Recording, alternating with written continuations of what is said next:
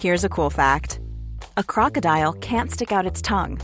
Another cool fact you can get short term health insurance for a month or just under a year in some states. United Healthcare short term insurance plans are designed for people who are between jobs, coming off their parents' plan, or turning a side hustle into a full time gig.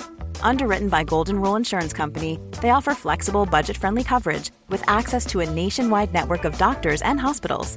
Get more cool facts about United Healthcare short term plans at uh1.com. I'm Sandra, and I'm just the professional your small business was looking for. But you didn't hire me because you didn't use LinkedIn jobs. LinkedIn has professionals you can't find anywhere else, including those who aren't actively looking for a new job but might be open to the perfect role, like me.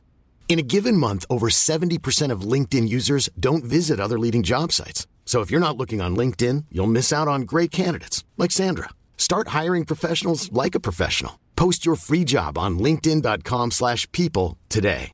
Hey, it's Paige DeSorbo from Giggly Squad. High quality fashion without the price tag. Say hello to Quince. I'm snagging high-end essentials like cozy cashmere sweaters, sleek leather jackets, fine jewelry, and so much more. With Quince being 50 to 80% less than similar brands. And they partner with factories that prioritize safe, ethical, and responsible manufacturing. I love that. Luxury quality within reach. Go to quince.com slash style to get free shipping and 365 day returns on your next order. Quince.com slash style. A Cowboys crusade to even the score. He's going to hunt these people down. He's not going to stand for this. A daredevil pilot soars into disaster. He needs to get to land. He needs to get to land now. And a funeral fanatic's murderous ways. Some of the superstitious began to say, maybe this is the devil's work. Inside the walls of great institutions lie extraordinary relics, tales of intrigue and wonder, and secrets waiting to be revealed. These are the mysteries at the museum.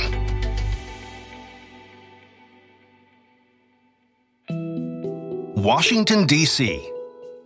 Featuring over a hundred museums, memorials, and monuments, the nation's capital draws almost 19 million visitors per year.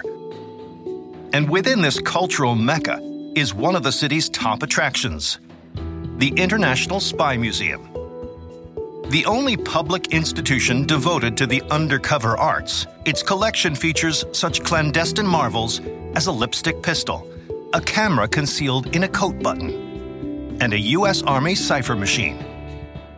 But amongst these covert gadgets is a much more conspicuous weapon. It is about five inches long, about four inches high, and has a shortened barrel, the better to draw the weapon quickly if necessary. According to curator Dr. Vince Houghton, this revolver played an integral role in a high stakes game of espionage. It was once featured in a life or death situation that had real recriminations for global diplomacy. Who wielded this gun? And how did his actions help spur on one of the most terrifying periods in world history? It's 1943 in Canada. Russian citizen Igor Gouzenko is a likable 26 year old working at the new Soviet embassy in Ottawa. In the Second World War, the United States, the Canadians, and the British have an alliance with the Soviet Union. And so Gouzenko was sent to Canada as a diplomat.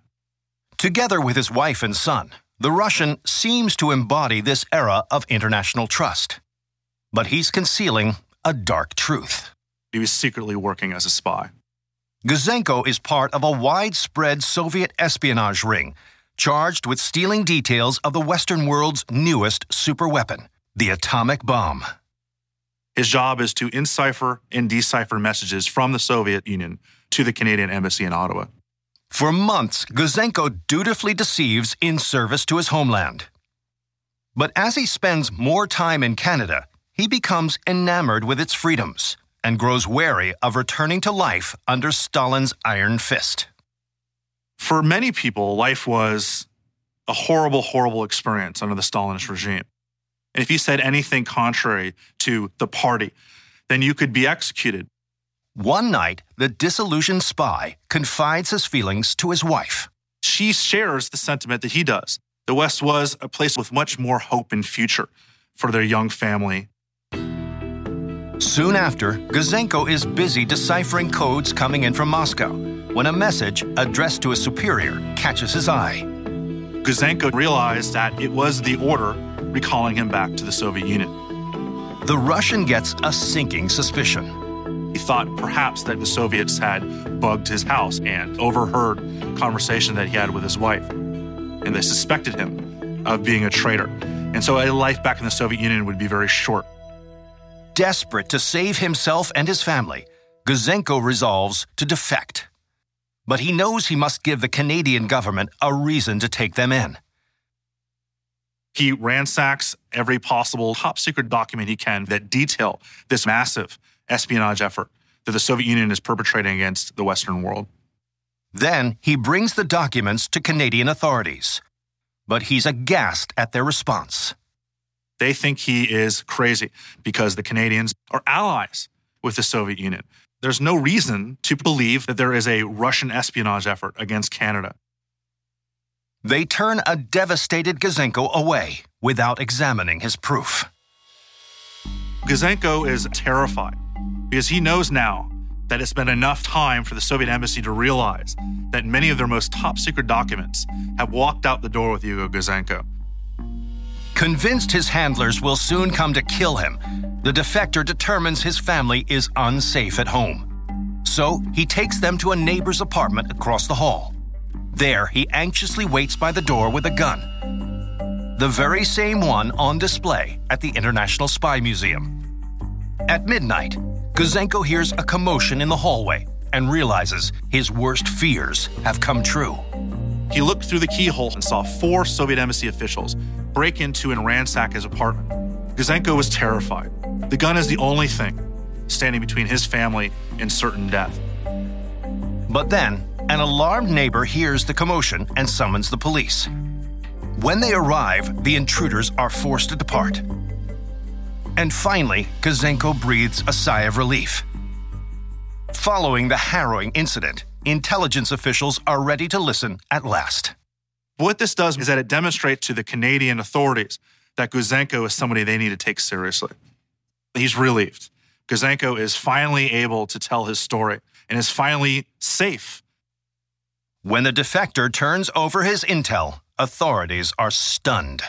They had no idea that this many people within Canada, Britain, and the United States were working for the Soviet intelligence agencies. More than a dozen agents are arrested spurring international outrage. The Allies' wartime friendship with the Soviet Union falls apart, and the incident serves as a catalyst for another epic conflict. For many, the Gouzenko affair is the beginning of the Cold War. Today, this gun on display at the International Spy Museum in Washington, D.C., serves as a reminder of a brave defector who awakened North Americans to the magnitude and danger of Soviet espionage. Seattle, Washington. From 1916 to 2001, this metropolis was the headquarters of famed aviation company Boeing. Preserving this high flying history is the largest private air and space museum in the world, the Museum of Flight. The winged wonders in these massive halls include the world's first fighter plane, a 1963 Blackbird, and a drone used in a 2009 rescue mission. But amongst these examples of military might is a craft that appears much more primitive. The wingspan of the aircraft is about 41 feet. It could attain an airspeed of between 85 and 125 miles per hour. But according to curator Dan Hagedorn, this bare bones Curtiss Robin tells the incredible tale of a hair raising stunt. This is the story about an average American young man who achieved something really quite spectacular. Who once flew a Curtiss Robin plane on a perilous record breaking adventure?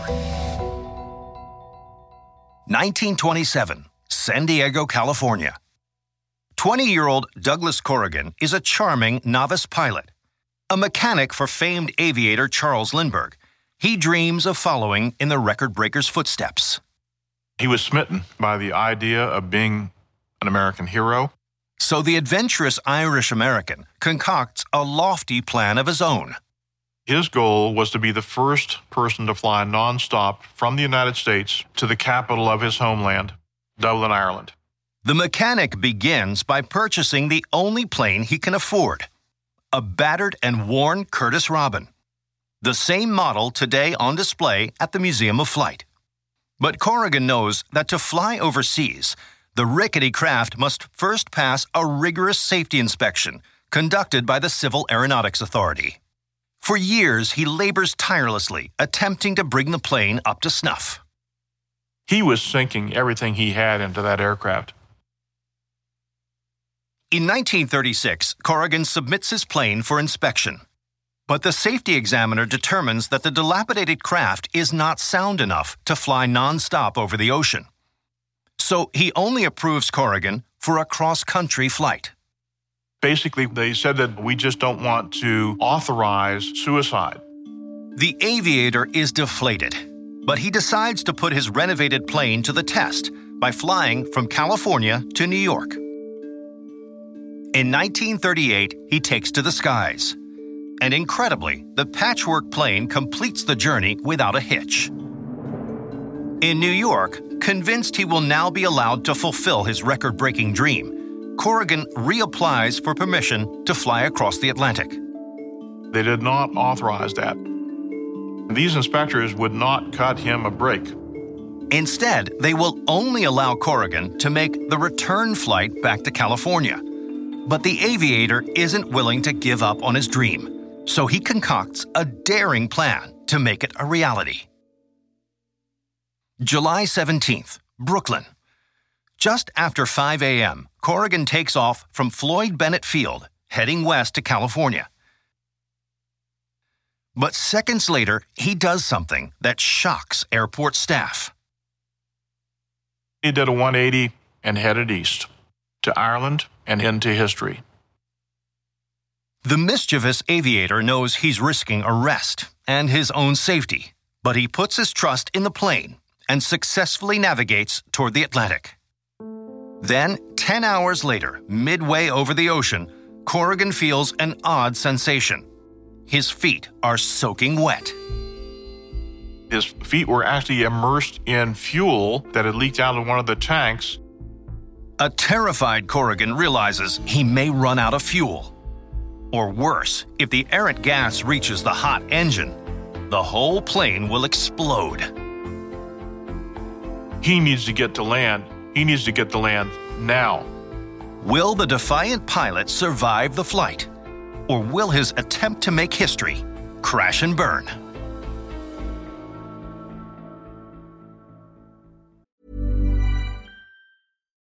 One size fits all seems like a good idea for clothes until you try them on. Same goes for healthcare. That's why United Healthcare offers flexible, budget friendly coverage for medical, vision, dental, and more. Learn more at uh1.com. Planning for your next trip? Elevate your travel style with Quince. Quince has all the jet setting essentials you'll want for your next getaway, like European linen, premium luggage options, buttery soft Italian leather bags, and so much more and is all priced at 50 to 80% less than similar brands. Plus, Quince only works with factories that use safe and ethical manufacturing practices. Pack your bags with high-quality essentials you'll be wearing for vacations to come with Quince. Go to quince.com/pack for free shipping and 365-day returns. I'm Sandra, and I'm just the professional your small business was looking for, but you didn't hire me because you didn't use LinkedIn Jobs. LinkedIn has professionals you can't find anywhere else, including those who aren't actively looking for a new job but might be open to the perfect role, like me. In a given month, over 70% of LinkedIn users don't visit other leading job sites. So if you're not looking on LinkedIn, you'll miss out on great candidates like Sandra. Start hiring professionals like a professional. Post your free job on linkedin.com/people today. Hey there, it's Michele Norris. I'm host of a podcast called Your Mama's Kitchen. When I travel, I'm usually looking for a way to find a taste of home when I'm not at home. And one of the things I love to do when I am at home is entertain. And Airbnb allows me to do that. When I was in California recently, I rented a house that had a great kitchen. And when we were sitting around the table, we we're all thinking, we're in someone else's house. Someone could be in all of our homes as well. If you have a home, but you're not always at home, you have an Airbnb. Your home might be worth more than you think. Find out how much at airbnb.com/slash host.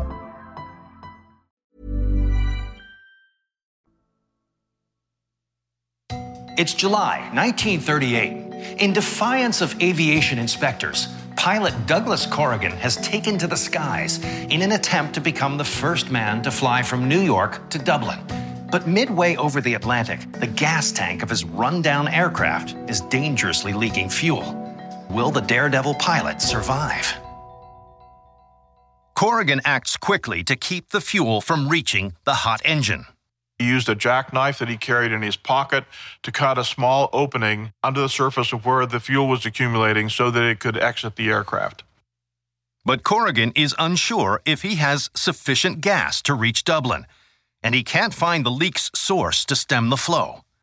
It's a race between time, distance, and dwindling fuel. Hour after excruciating hour passes as the fuel tanks approach empty. Then, incredibly, Corrigan spots the Irish coast. Relieved, the aviator navigates his way to Dublin's Baldonnel Airport, and finally, after 3,175 miles, the plane touches down. He had done what he set out to do. Determined to avoid prosecution, the charming pilot feigns confusion. He said, Where am I? He claimed that he, in fact, had intended to go to California. His story was he went the wrong way. But many see through this flimsy cover, and the media on both sides of the Atlantic instantly latch on to the mischievous tale. From that day forward, he was Douglas Wrong Way Corrigan. When he returns home, the self made aviator is embraced as a hero of the everyman. He was a genuine American success story. Today, this Curtiss Robin on display at the Museum of Flight stands as a tribute to an adventurous aviator who deceptively soared to new heights. In 1788, the city of Marietta was established as the first permanent settlement in what would later become Ohio. Today, it's dotted with buildings and homes that evoke colonial beauty and charm. But set amongst this picturesque backdrop is a rather macabre establishment the People's Mortuary Museum. Here, caskets with cushioned interiors, shoes worn by the deceased, and an antique pump organ illustrate the elaborate history of the funeral arts.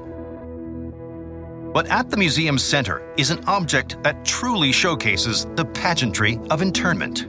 It's got a plush interior, running boards along the side, and looks like a gangster car. According to writer Mark Sebastian Jordan, this lavish coach speaks to one of the most confounding crimes in Ohio history. This hearse would be to most people a symbol of death, but to one individual, it was a dream come true. What unexpected role did this stately model play in a twisted tale of murder? January 1st, 1925, Hardscrabble, Ohio. As night descends on this small rural community, the peace of its residents is abruptly shattered. Anguished cries are heard coming from the home of a farmer named Fred Gienke. Concerned citizens rush in and find Fred, his wife Lily, and their six children writhing in pain. The entire family is literally fallen on the floor, suffering from convulsions. The neighbors summon a relative of Fred's for help, a nurse named Martha Wise. Martha Wise was a widow with four of children. She had found a little niche after her husband passed away in helping tend to sick people. After examining the family, Wise tells Fred she's unsure of what plagues them. She stays with her relatives to nurse them through the mysterious illness. But three days later, just when it seems the family's health has improved, Fred's wife, Lily, passes away. Fred is completely distraught, so he asks Martha to make the funeral arrangements. Wise graciously agrees and prepares an extravagant send off. Funerals in those days were very glamorous affairs. More would be spent on people at their funeral than had been spent on them in their entire lives. And at the end of such a flashy event, the body is transported to the cemetery in an ornate hearse, like the one on display at the People's Mortuary Museum. After his wife's funeral, Fred Gienke looks to put this inexplicable tragedy behind him. But just two weeks later, the unknown illness strikes again, sending Fred and two of his children to the hospital. And then the death knell rings once more. This time, Fred passes away. Soon, more than a dozen people in this small community are suffering from the strange malady. Rumors began to fly. Some of the superstitious began to say, maybe this is the devil's work. But the sheriff and his deputies had an idea that if there was a devil at work, it was a very human one. They discover that all of the victims share a common thread. All of these illnesses were happening within two families related by marriage. So they order blood tests on the surviving members of the Gienke family. And when the results come in, their suspicions are confirmed. The results showed a precipitation of metallic arsenic. They had been intentionally poisoned. This horrifying news sends shockwaves throughout the area. The people of Hardscrabble were traumatized that there's some sort of serial poisoner at work in their community. Soon, investigators hone in on a curious detail. Within the Gienke family, only a select few show no signs of illness. The children of Martha Wise. Detectives question Wise's sons, and one of them reveals something alarming. The boy said that when they went to the family gathering for the holidays, Martha had told her children to not drink the water. Authorities arrest Martha Wise, and after hours of interrogation, the widow breaks down. She admits she was the one who poisoned them all. But why would a nurse want to take out her own family? Under further questioning, Wise reveals a motive so disturbing it's almost incomprehensible. Two years earlier, when her husband unexpectedly passed away, the people of Hardscrabble rallied behind her. The community felt sorry for her, and she became the center of attention. Wise basked in her newfound celebrity, but more than anything, she felt the lavish funeral was exhilarating. Widow Wise was in her element, making all the arrangements, getting the music, the people ready, the feast. And at the funeral itself, seeing the big shiny black hearse taking a body to the cemetery was her source of joy. But her bliss ended as soon as her husband was buried. Desperate to feel such euphoria again, she cooked up a poisonous plot. In her twisted mind, she decided that Hardscrabble needed to have a few more funerals. Her maniacal scheme victimized 17 members of her own family, leaving three dead and four paralyzed. On May 4th, she's put on trial and sentenced to life in prison.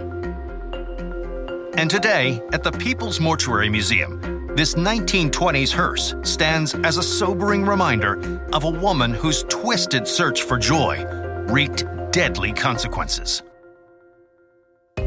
Plainview, Texas is one of the state's bastions of ranching culture, and perhaps nowhere is this heritage better preserved than at the Llano Estacado Museum. Here, everything from antique saddles to windmill driven water pumps document the determination of the settlers who tamed this desolate land. But one set of objects tells a different tale of cowboy grit. These artifacts are slightly larger than a postcard, showing sinister looking men and their physical descriptions. According to Beverly Norfleet Sutterfield, these mugshots were at the center of a tale so nefarious that it has resonated through her family for generations. These cards represent a link between a notorious crime ring and an unlikely hero. So, who are these menacing characters? And how do they set off one man's epic crusade for personal justice? 1919, Hale County, Texas. 54 year old James Frank Norfleet is a no nonsense cowboy working hard to expand his burgeoning ranch. Norfleet already had some land, but he wanted to buy a larger plot for his family. So one day in November, the rancher travels to Dallas, hoping to sell some cattle to raise funds for the new parcel. Once in town, he checks into the Adolphus Hotel and relaxes in the lounge. But after a few minutes, Norfleet feels something odd digging into his leg. There was a wallet. He opens the pocketbook and finds $240 in cash and a card identifying the owner. He noticed it belonged to a Mr. Stetson. After inquiring at the front desk, Norfleet tracks Mr. Stetson down to a room in the hotel. Overjoyed to have his money back, the stranger insists on rewarding the honest cowboy. He tells Norfleet that he is a wealthy stockbroker and offers to use his business acumen to show his gratitude. Stetson said, I'll invest the $100 in the stock market for you. And if it earns anything, I'll split the money with you. Eager to expand his ranch, Norfleet accepts the proposal. The cowboy waits in the room while Stetson goes to the local exchange to place the wager. Later, he saunters in, announcing their astonishing success. The outcome of this investment was $68,000. Norfleet was overwhelmed. But as the men celebrate their good fortune, there's a knock at the door. And happens to be the secretary of the stock exchange. And he has some bad news.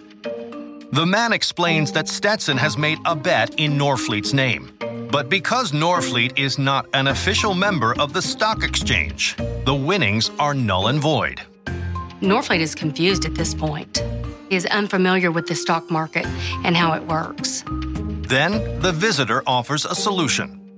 If together the men can put forth a security bond equivalent to their earnings, it will prove they are credit worthy. And both the bond and the $68,000 will be released back to them. Unwilling to let the opportunity slip through his fingers, Norfleet vows to somehow scrape together some cash. So the rancher heads back home, and with no other options, he assumes large debts to raise the funds. Days later, Norfleet returns to the Dallas area and hands Stetson thousands in cash. Stetson says, I'll take the money and go smooth it over with exchange. Norfleet waits for the broker to retrieve their winnings. But after several hours, he's left with an aching suspicion. Stetson's not going to return. Norfleet starts piecing together the incredulous events of the last few days, starting with a wallet that mysteriously appeared in his pocket. And it dawns on him Stetson and the secretary were working together. All of it has been a con. Norfleet realizes that he and his family have been taken for all they're worth. But the outraged cowboy refuses to hang his head in shame. Instead, he makes a solemn vow to exact justice on his own terms. He's going to hunt these people down. He's not going to stand for this. Looking for clues into the true identities of the fraudster and his team, Norfleet heads to the police station and leafs through their gallery of mugshots. Soon, he recognizes the man who conned him within these photos, today on display at the Llano Estacado Museum. Norfleet learns that Mr. Stetson's real name is Joe Furey, ringleader of a gang of grifters infamous for their large scale financial frauds. Then, for help in locating the swindlers, Norfleet goes to the newspapers and appeals to readers. Then, one day, Norfleet is contacted by an employee of a telegraph company who tells him that Joe Furey has recently wired money from a location in Jacksonville, Florida. A thrilled Norfleet sets off in hot pursuit of his nemesis. In Jacksonville, the vengeful cowboy searches all of the city's finest lodges, and at the Mason Hotel, he finally spots his mark. He happens to see a familiar face. It's Stetson. Their eyes lock, and Norfleet aims his gun straight at the swindler. As guests around them flee in terror, Furey tries to make a getaway. But Norfleet grabs him by the lapel and will not let go. And he drags him all the way back to Texas to justice. In Fort Worth, Furey is convicted of swindling. And by 1924, the other members of his gang are also arrested. In the end, Norfleet never gets his money back, but he basks in something far sweeter justice. He has not only nabbed the man that has swindled him, but has swindled hundreds. Today, these mugshots remain in the archives of the Llano Estacado Museum, a reminder of a group of conmen who crossed the wrong cowboy. An early airplane prototype made by the Wright brothers, a 19th century automaton, and the world's first capacitor battery. These are just a few of the scientific wonders displayed at the Franklin Institute in Philadelphia, Pennsylvania. But there's one small wooden novelty in this venerable collection that seems to outshine them all. It is 19 inches wide and 20 inches tall. It's got four pillars and two wheels. According to curatorial coordinator Susanna Carroll, the way this machine's wheels are propelled seems to defy explanation. There's no visible source of power, but it rotates, it moves. What is this mysterious device? And what role did it play in one of the nation's most notorious scientific scandals? It's 1812 in Philadelphia. Tradesman Charles Redheffer has just completed work on an invention that he claims will transform America. So, in the summer, he opens an exhibit to the public charging visitors $1 to marvel at his groundbreaking device. Comprised of a weighted pendulum driving two interlocking gears, Redheffer asserts that the spinning contraption is connected to no external power. Instead, it generates its own constant source of energy. He calls it a perpetual motion machine. The technology's promise is an astonishing one to keep the country's factories running without the aid of costly natural resources. And as word spreads, Redheffer's miraculous instrument becomes a sensation. People were coming from all different cities. They were so excited to see this machine because it would revolutionize the industry of America. Eager to capitalize on the success of his exposition, Redheffer lobbies the state legislature to invest in his innovative contraption. But first, officials want to see how the mysterious device works. They realize they don't have any hard facts about Charles Redheffer's machine. So, on January 21st, 1813, an esteemed group of engineers arrive to inspect Redheffer's creation. The inventor allows them to view the machine from a short distance. And to their astonishment, the device seems to function just as Redheffer asserts. But then, one of the men notices something odd. Redheffer claims that the machine's large gear is driving the smaller one, which then transmits energy through an axis to power an external device. As a result, friction should wear down the front side of the large gear's teeth. But instead, the cog's teeth are worn on the rear. The engineers can draw only one conclusion this machine is not moving by its own motive force. There's something else at play here, the hidden source of power. The committee is convinced Redheffer's invention is a scam. And with the exhibit raking in hundreds of dollars from innocent citizens, they know they must put an end to the con. But without a closer inspection, they are still unsure how the device is secretly powered. What is really pushing this machine around? For help, the men turn to a local inventor named Isaiah Lukens. Together, they hatch an elaborate plan. Lukens will construct his own machine that appears to operate without a power source in order to prove that it can be done. Then, the conspirators will unveil the false device at a public gathering and decry Redheffer as a scammer. Lukens creates this phony perpetual motion machine, now exhibited at the Franklin Institute, the model is almost a mirror image of Redheffer's, except for one small detail. Lukens stowed a tiny engine beneath the baseboard that's connected to a seemingly innocuous knob on one of the device's pillars. Hidden inside was a winder, so someone could slightly rotate that and get the machine to continue. In the summer, Lukens and his co conspirators showcased their perpetual motion machine at a public gathering and invite Redheffer to attend. As the apparatus begins spinning, it's clear that Redheffer is buying into their ruse. Redheffer was shocked seeing this machine work without motive power. Then Lukens makes an announcement that stuns the crowd.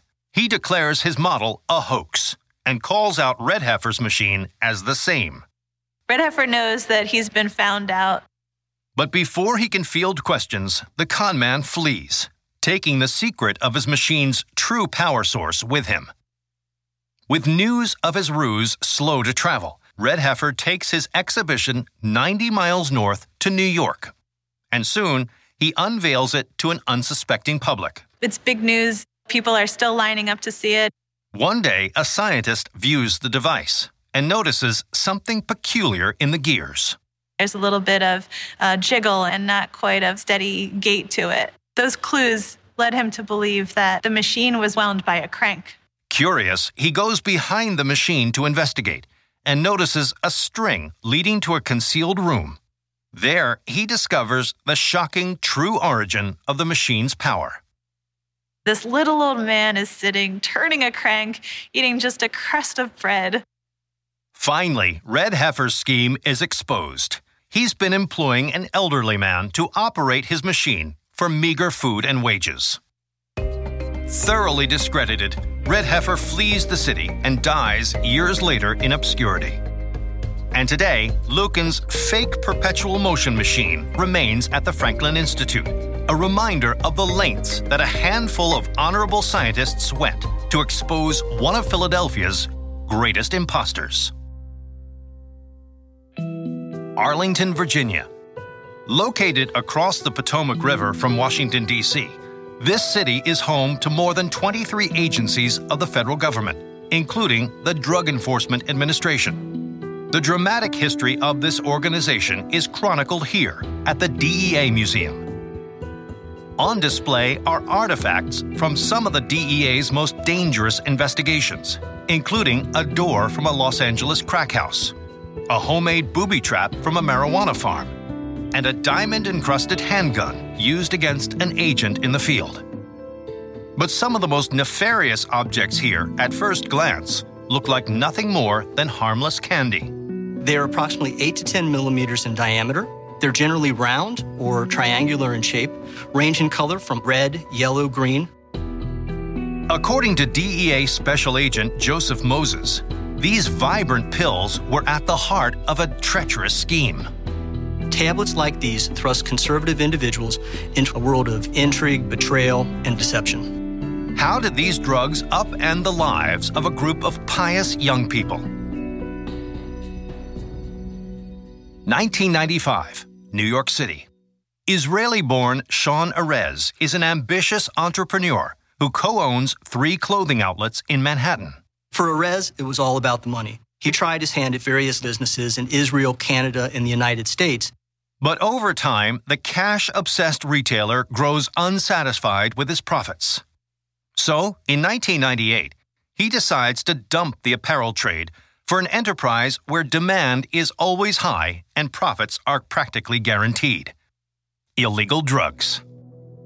His plan is to traffic ecstasy, a synthetic substance quickly emerging as one of the most widely used narcotics in America. And to get a leg up on other local dealers, the greedy businessman resolves to base his operation abroad in Amsterdam. In the 1990s, the Netherlands was ground zero for ecstasy production. The price per tablet was much lower than in the United States, and therefore the profits to be made from ecstasy smuggling was much higher. But when he arrives there, he encounters a problem. How will he transport the pills into the United States? Erez knows other traffickers smuggle their product through the mail or in maritime shipments, but those methods can be slow and unreliable. So he settles on a more efficient strategy human couriers. It's a dangerous endeavor, replete with the risk of a lengthy prison term. So he recruits from a group that he believes can flirt its way out of trouble. Erez started by using females to be the couriers, specifically exotic dancers.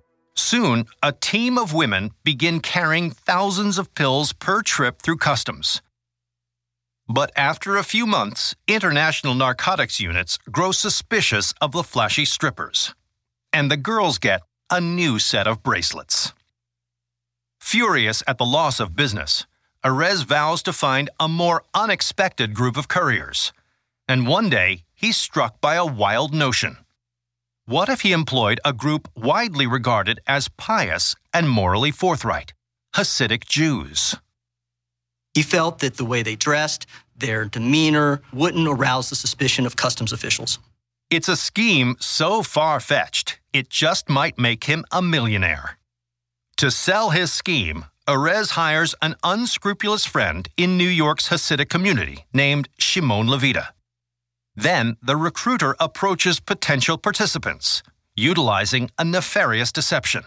He offered to pay for a round trip, all expenses tour of Europe, provided they did one thing for him. He said that he had an associate in Paris that had a quantity of diamonds that he needed smuggled to the United States. Though diamond smuggling is illegal, Levita claims the mission is a noble one.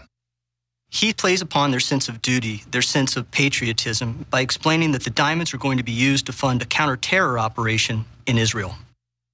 And the deceit works. More than a dozen loyal Hasidic Jews, eager to help their homeland, take the deal. When the unsuspecting couriers begin to carry the product through customs, they emerge undetected. Erez is thrilled. His business skyrockets and before long, the racketeer is raking in millions. It seems nothing could possibly go wrong. April 14th, 1999. A young married Jewish couple, acting as Erez's couriers, arrive at Charles de Gaulle Airport and check their bags. But as they're going through security, a policeman pulls them out of line. The officer produces a set of handcuffs and they're taken into custody. The bewildered newlyweds are taken to a back room where their suitcases are laid out before them. Inside are 78,000 ecstasy tablets, worth more than $2 million. The couple are stunned. Something that was initially seemed honorable to them had turned out much worse than they could have ever imagined. Over the next few weeks, more than a dozen unwitting Hasidic couriers are nabbed. Then, on June 21st, Erez himself is arrested.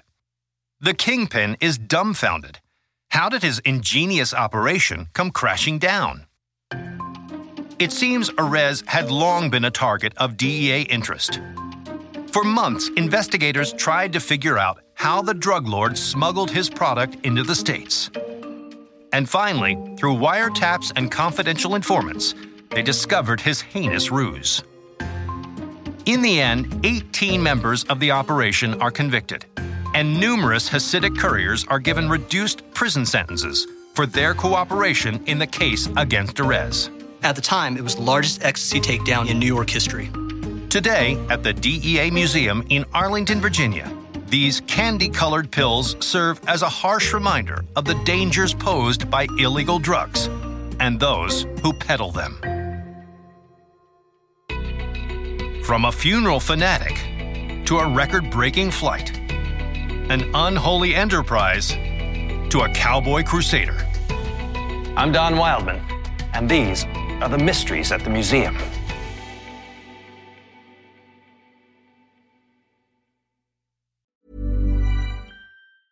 Even when we're on a budget, we still deserve nice things. Quince is a place to scoop up stunning high end goods for 50 to 80% less than similar brands. They have buttery soft cashmere sweaters starting at $50, luxurious Italian leather bags, and so much more. Plus, Quince only works with factories that use safe, ethical, and responsible manufacturing. Get the high-end goods you'll love without the high price tag with Quince.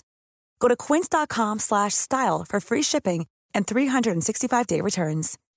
When you make decisions for your company, you look for the no-brainers. If you have a lot of mailing to do, stamps.com is the ultimate no-brainer. Use the Stamps.com mobile app to mail everything you need to keep your business running with up to 89% off USPS and UPS. Make the same no brainer decision as over 1 million other businesses with Stamps.com. Use code PROGRAM for a special offer. That's Stamps.com code PROGRAM.